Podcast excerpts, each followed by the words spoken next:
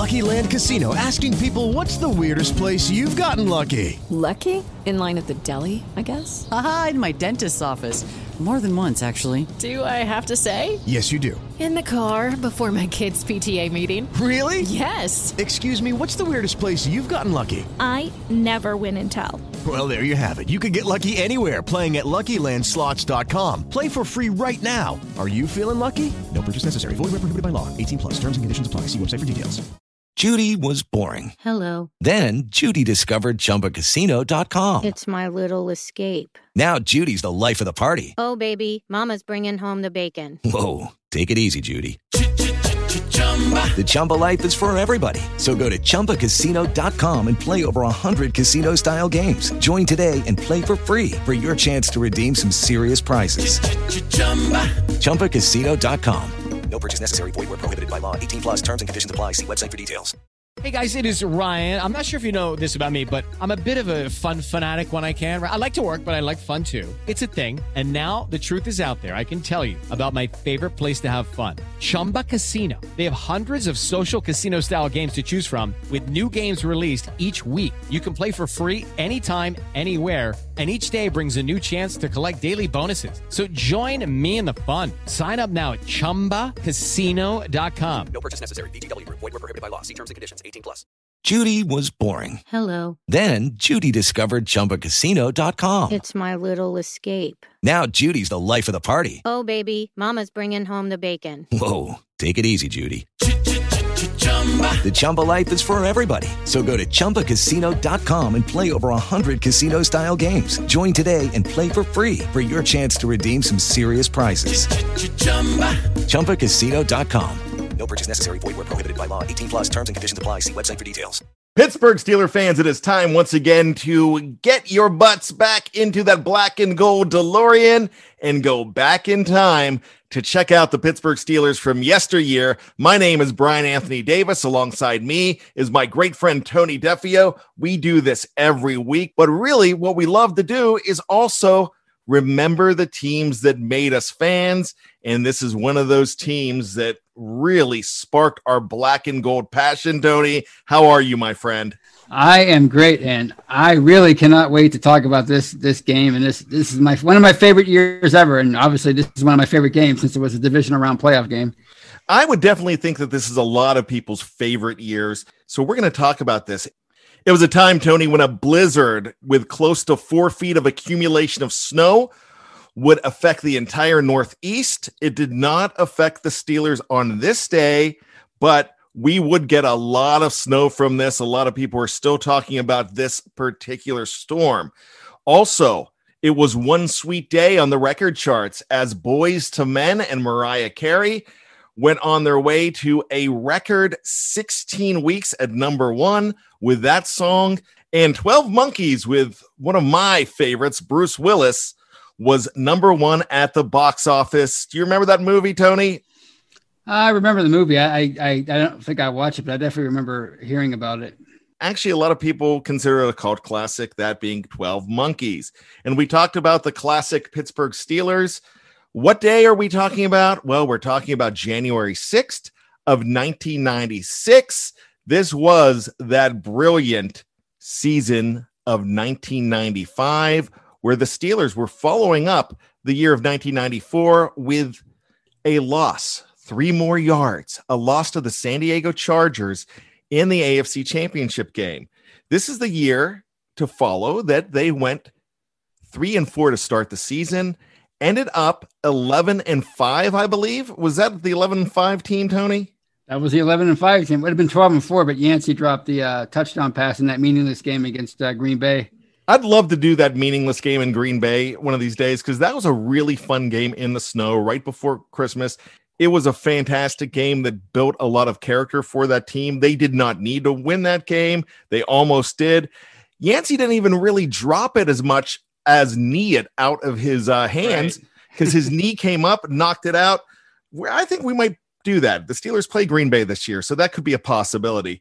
But this was a game where the Steelers were back at home. It was their first playoff game as they won a tough AFC Central division and ended up playing the Buffalo Bills in the divisional round. The Buffalo Bills won the week before against the Miami Dolphins. And this is a team that, if you remember, they had won 4 AFC championships to start the decade, and they were looking to get back on track, and they still had some of the key players. They had Jim Kelly, Thurman Thomas. They would have Bruce Smith that season, but not in this game. Bruce had the flu and 103-degree temperature. He was back at home. He didn't play in this game. We're going to let you know whether that would be a factor or not. So it was the Steelers against the Bills. They were set to whoever would win this game to play the winner of the Kansas City Chiefs and the Indianapolis Colts. The Chiefs were the #1 seed that year. The Steelers were the #2. That game would be the next day. So really exciting things to talk about here.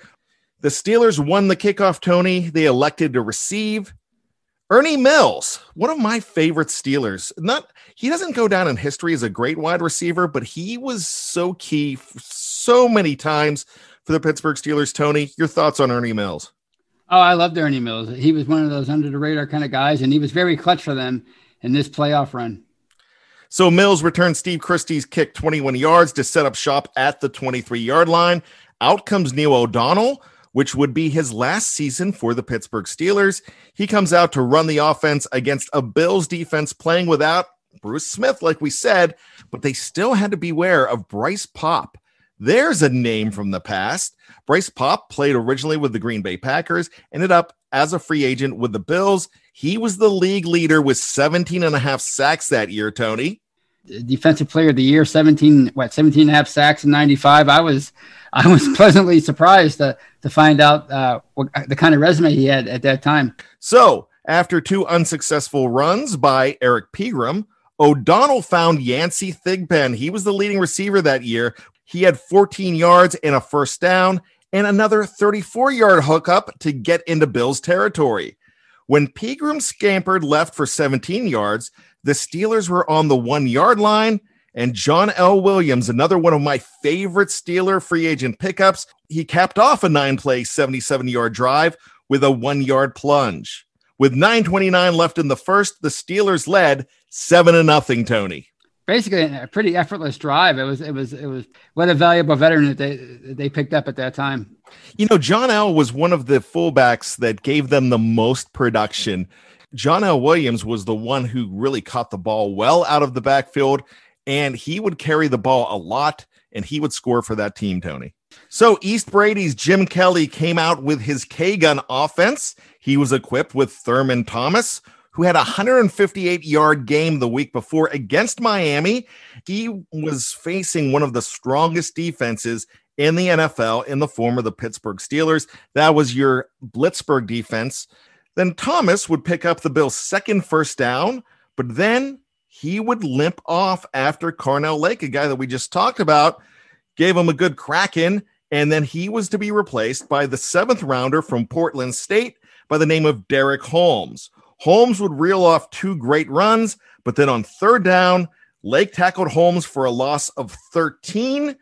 Steve Christie was short on a 52-yard attempt, and the Steelers would go on the attack once again. But despite the stop, Bill Cowher and Greg Lloyd were seen arguing on the sidelines. It was funny because Greg Lloyd was so intimidating, but Bill Cowher was never afraid to get in his face. It was a funny sight to see, but they were definitely having words.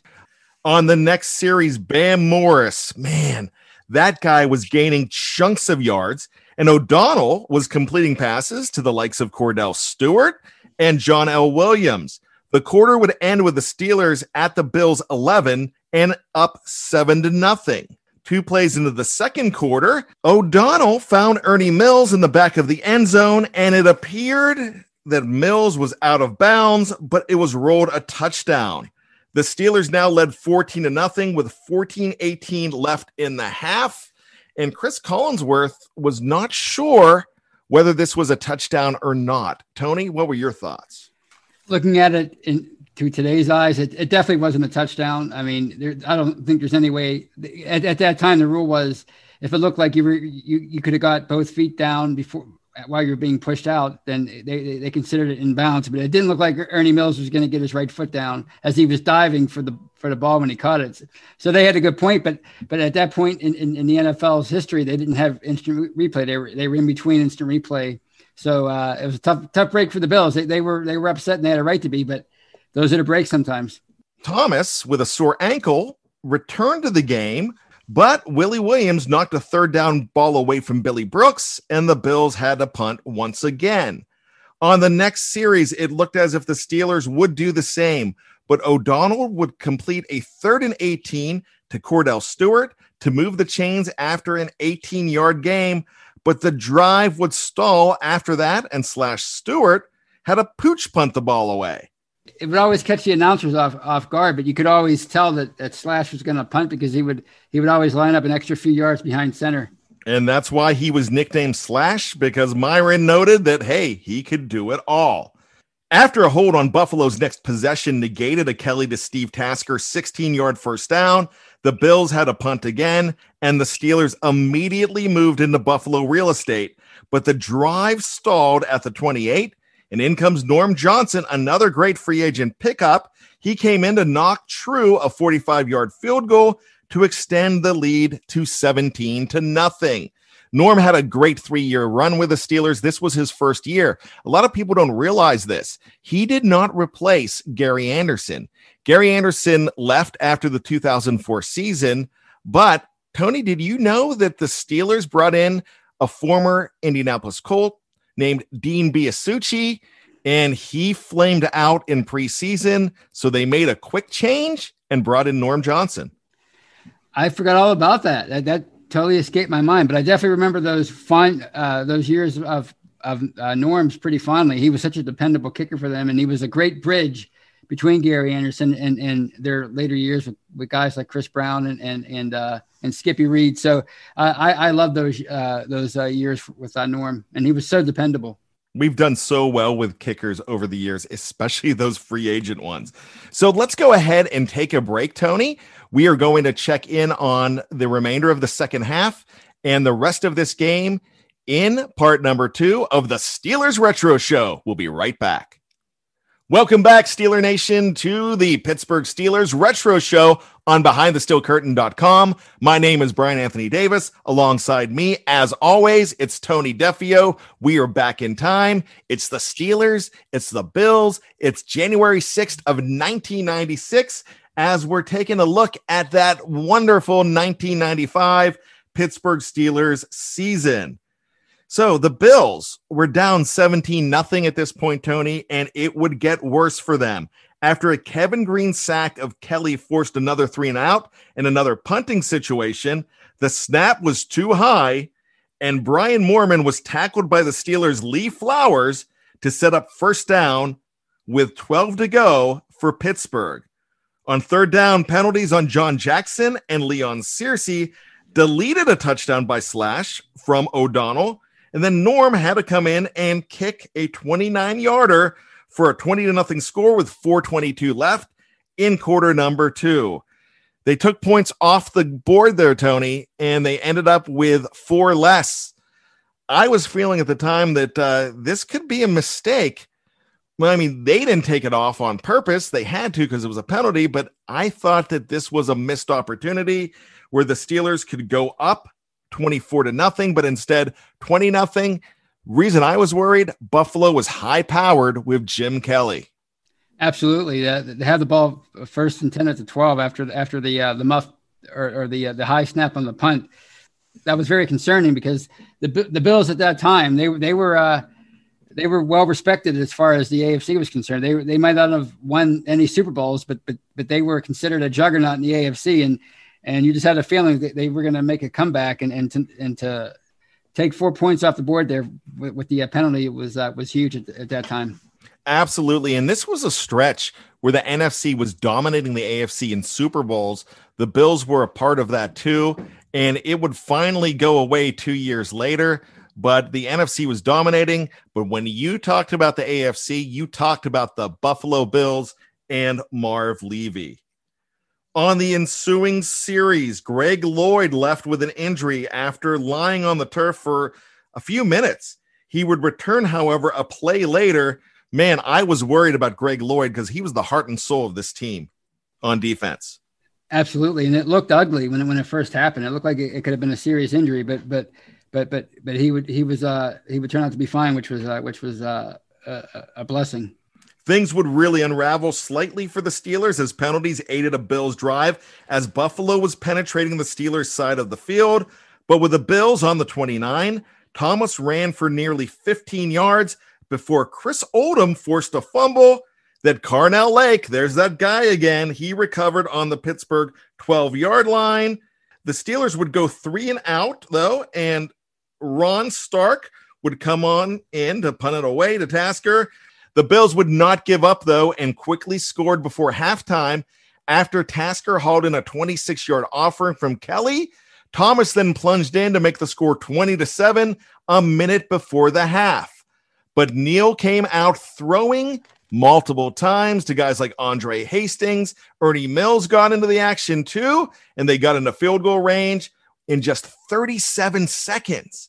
The Bills did try for a Hail Mary with 7 seconds remaining, but an offensive penalty ended the half, and it was 23-7. It's halftime. Not too bad, but the Bills showed they could score quickly, Tony. Absolutely. And I thought that was huge that Pittsburgh went down and scored 3 points there at the end of the half, because the way Pittsburgh dominated over the first, almost nearly 30 minutes of the game, for the Bills to score right before the half and make it 20-7 was huge. So for Pittsburgh to kind of take that momentum back heading into the locker room was a big deal, I thought. I recall being nervous at halftime here, even though the Steelers were up 16 points.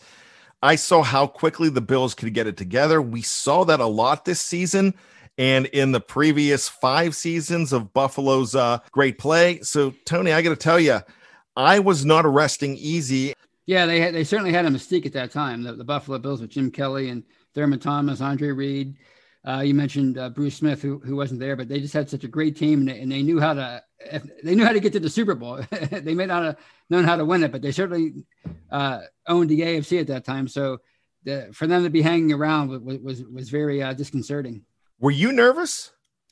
I was nervous, but not as nervous as I would be later on in the game. I see, and that foreshadows what's going to happen. But the Steelers would score before the Bills would in the second half. The Bills would get the ball first, and Ray Seals and Jim Kelly, they got into it a little bit. They got into a skirmish, raising the ire of Cowher on the sidelines. There was a penalty involved. Man, I got to tell you, Ray Seals was angry, but the Steelers did stop Buffalo to cause them to punt, and it didn't take the Steelers long to drive down the field. Eric Pegram took a screen 23 yards down to the 9, but O'Donnell threw the ball into the waiting arms of Greg Evans for the pick to thwart the drive. So what happened is after the Evans interception, Carnell Lake on 2 plays later flipped the script by intercepting Kelly's pass. It was his first interception of the day in front of Andre Reed at the Bills 25. Steelers couldn't do much with it. Norm Johnson had to come in. He had his 4th field goal to make the score now 26-7, Tony. Then Joel Steed and Greg Lloyd, they caused a 3 and out on the Bills next series after sacking Kelly on 3rd down to bring out Mormon again, but the Steelers matched the three and out. They had to punt themselves. Lloyd got to Kelly again right after a throw on the next drive, and this time Bill Johnson joined in on the fun. Kelly was slow to get up, and you had to bring in Alex Van Pelt. You remember him from Pittsburgh Panther fame, and he was actually a draft pick of the Steelers, but never stuck with the team. He came in to spell number 12.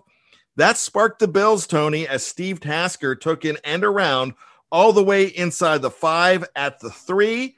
Then Van Pelt hit Tony Klein in the corner of the end zone behind Chad Brown, who was ailing a little bit, for a TD. The score was now 26-14 Steelers. With 3:27 left in the 3rd, wow, it looked like they could gain some momentum behind the former Pitt Panther, Tony. Absolutely. And again, Pittsburgh controlled this game all throughout, and it looked like they wasted some opportunities, you know, in the red zone to score touchdowns instead of field goals. And just like that, thanks to Alex Van Pelt coming in, you know, you lock out Jim Kelly, you're thinking, all right, we're in really great shape. And then Van Pelt comes in, and just like that, it's 26-14. The Steelers were starting to lose grip on this game. Cornelius Bennett then dropped a sure pick six on the first play of Pittsburgh's next possession. They had a punt. Here comes Ron Stark, and it only goes 23 yards. Luckily, though, the Bills had a 3-and-out.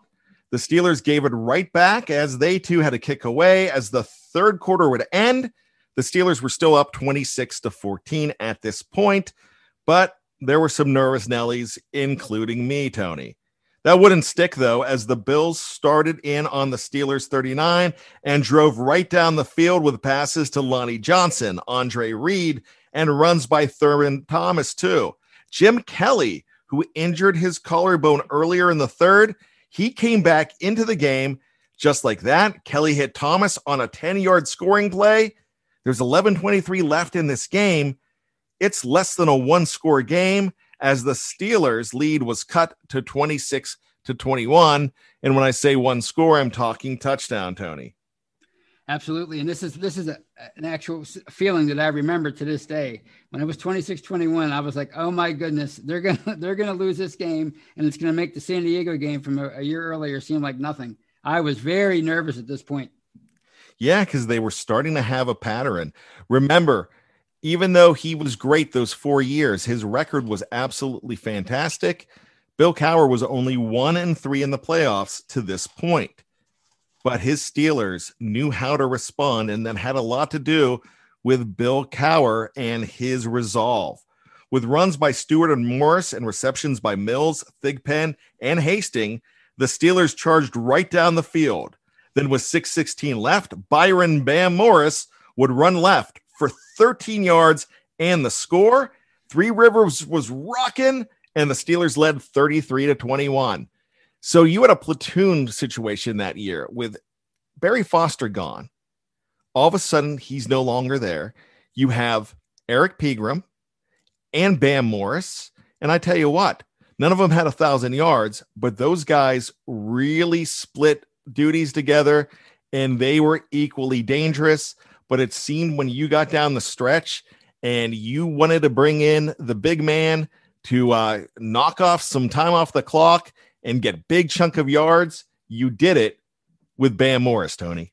Absolutely. He was such a valuable draft pick for them, a third-round pick, and him and Pegram was the great free agent pickup for them at that time, and they were together. They were a great, you're talking about a bridge.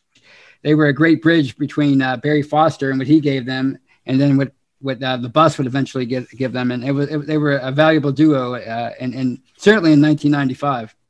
Yeah, nobody knew what would happen, that the bus would be there the very next season and that Bam would never play for them again after the playoffs were over because of an arrest. No one knew this at the time. He was only a second-year man. They thought Bam would be there for a long time, but Bam was so valuable in 1995. The Bills definitely had the firepower to come back into this game, and Kelly came out firing, but Greg Lloyd, here's a name that you're going to hear a lot in this game. He put the pressure on number 12. Willie Williams had good coverage on Billy Brooks. The ball popped out, and Pittsburgh football legend Jerry Olsavsky, Jerry O, picked off the ball at the Buffalo 35. Remember Jerry O picking off that ball, and Chris Collinsworth in the booth, who I have a lot of respect for, he kind of felt that Williams could have come early on that play. What were your thoughts, Tony? I mean, he might have been a little early, but it was bang bang. But it was a great play by Williams, and certainly a great interception by Jerry O, who was another underrated player for them, and much like Van Pelt, a Pittsburgh Panthers product, and he played a lot of valuable years for the Steelers after being a late round pick in 1989. There's about 3:55 left in this game. But like I said before, they would flip-flop on turnovers, and 2 plays later, O'Donnell could not put the game away. He was picked off by Matt Darby, and O'Donnell was complaining that Jonathan Hayes was interfered with, which he was, but it wasn't by a Buffalo Bill, Tony. It was by an official of all things. Yeah, the umpire picked them off. The ball wound up in Matt Darby's hands, and Buffalo had one last chance to get back in this game. It would not matter, though, Tony, because on the very next play, Lloyd would rush Kelly again, and LaVon Kirkland would grab Kelly's third pick on the afternoon, take it all the way down to the Buffalo 23 with less than 4 minutes left to play. Then it was the mighty Bam Morris once again. They were on the 33-yard line. They were on the 23-yard line. Bam Morris would rush for 21 yards to get down to the 2 in just 2 running plays. And then John L. Williams would be stopped. It would be 2nd and a goal. Give the ball to Bam one more time. He plunged in from 2 yards out, and the Steelers led now with 1:58 left, 40-21. Three Rivers Stadium was definitely rocking. What was it like at your house, Tony? Oh, it was a sigh of relief. It was party time. There's nothing like winning a playoff game, you know, to finally vanquish the Bills, who they lost to 3 years earlier in the playoffs, and who were looking to get back to the Super Bowl for the 5th time in 6 years. To finally slay that dragon was huge for this young and up and coming team like the Steelers. So they would bring Van Pelt back in. He couldn't do much of anything. This game was over with the 2-minute warning passed, 19-point lead for the Steelers. Everybody knew it was over. They had a 4-and-out in this situation. The Steelers would go ahead and kneel on the ball. The 40 points scored, that was tying a record for the 1976 Steelers against the Baltimore Colts in a divisional game in Baltimore, which that's a game that you talk about a lot of being such a fun game to watch. We're going to have to cover that one of these days, Tony. But I got to tell you, 40 points putting up and the chance to take on the juggernaut Kansas City Chiefs the next week was on the horizon, but nobody realized that those very Colts now in Indianapolis would be coming to town to Three Rivers for another home playoff game, because they would upset that Kansas City Chiefs team by a score of 10-7 the next day, Tony. I remember watching that game and watching the end of that game, that Colts-Chiefs game, and thinking, wow, they're actually going to get another legit chance. I mean, I was confident they could beat the Chiefs, too. You know, I thought they matched up well with them at that time, but to have the upstart Colts come to Three River Stadium, and, you know, 1 year after the underdog Chargers team, I thought that was like, wow, they're really getting a second chance. I was so happy that they were going to get a second chance at Three River Stadium to right that wrong from a year earlier. They really would. And I got to tell you, it was a fantastic game the next week. Spoiler alert, the Steelers win that game in dramatic fashion. I believe the final score was 20-16. Am I correct on that, Tony? You certainly are. It was a few inches away from being 23-20 and the biggest heartbreak ever. But yeah, 20-16. Yeah, gosh, we did not want to go through that another year, especially 2 years in a row. So the Steelers would go on to the Super Bowl. They would lose a valiant effort against the Dallas Cowboys. But despite not winning the Super Bowl that year, people had a great feeling about the 1995 Pittsburgh Steelers and Bill Cowher power. And I got to tell you, this is one of the reasons, this game is why the Steelers were darlings, and the 1995 Steelers occupy a great place in many hearts of Steeler Nation. Absolutely. I couldn't agree more. I mean, this team, this era, the 90s, specifically this year, it holds a great place in my heart, and it will always be special to me. I mean, this team didn't win a Super Bowl. These players, this core group of players, but it was a great run to make the playoffs 6 years in a row, and several AFC Championship game appearances, and of course that Super Bowl trip. I'll never forget this team. I got to tell you, I was in a lot of transition in my life. It was good transition, but I had moved and I was on my own. I was actually living in a different state at the time. The Pittsburgh Steelers helped get me through this 1995 team. I have so many great memories each and every week of that season. Well, with the exception of maybe week number 4 when they got destroyed by the Minnesota Vikings and Bill Cowher had to stuff a picture into the pocket of a referee. Actually, I think that's funny now. I didn't love it back then.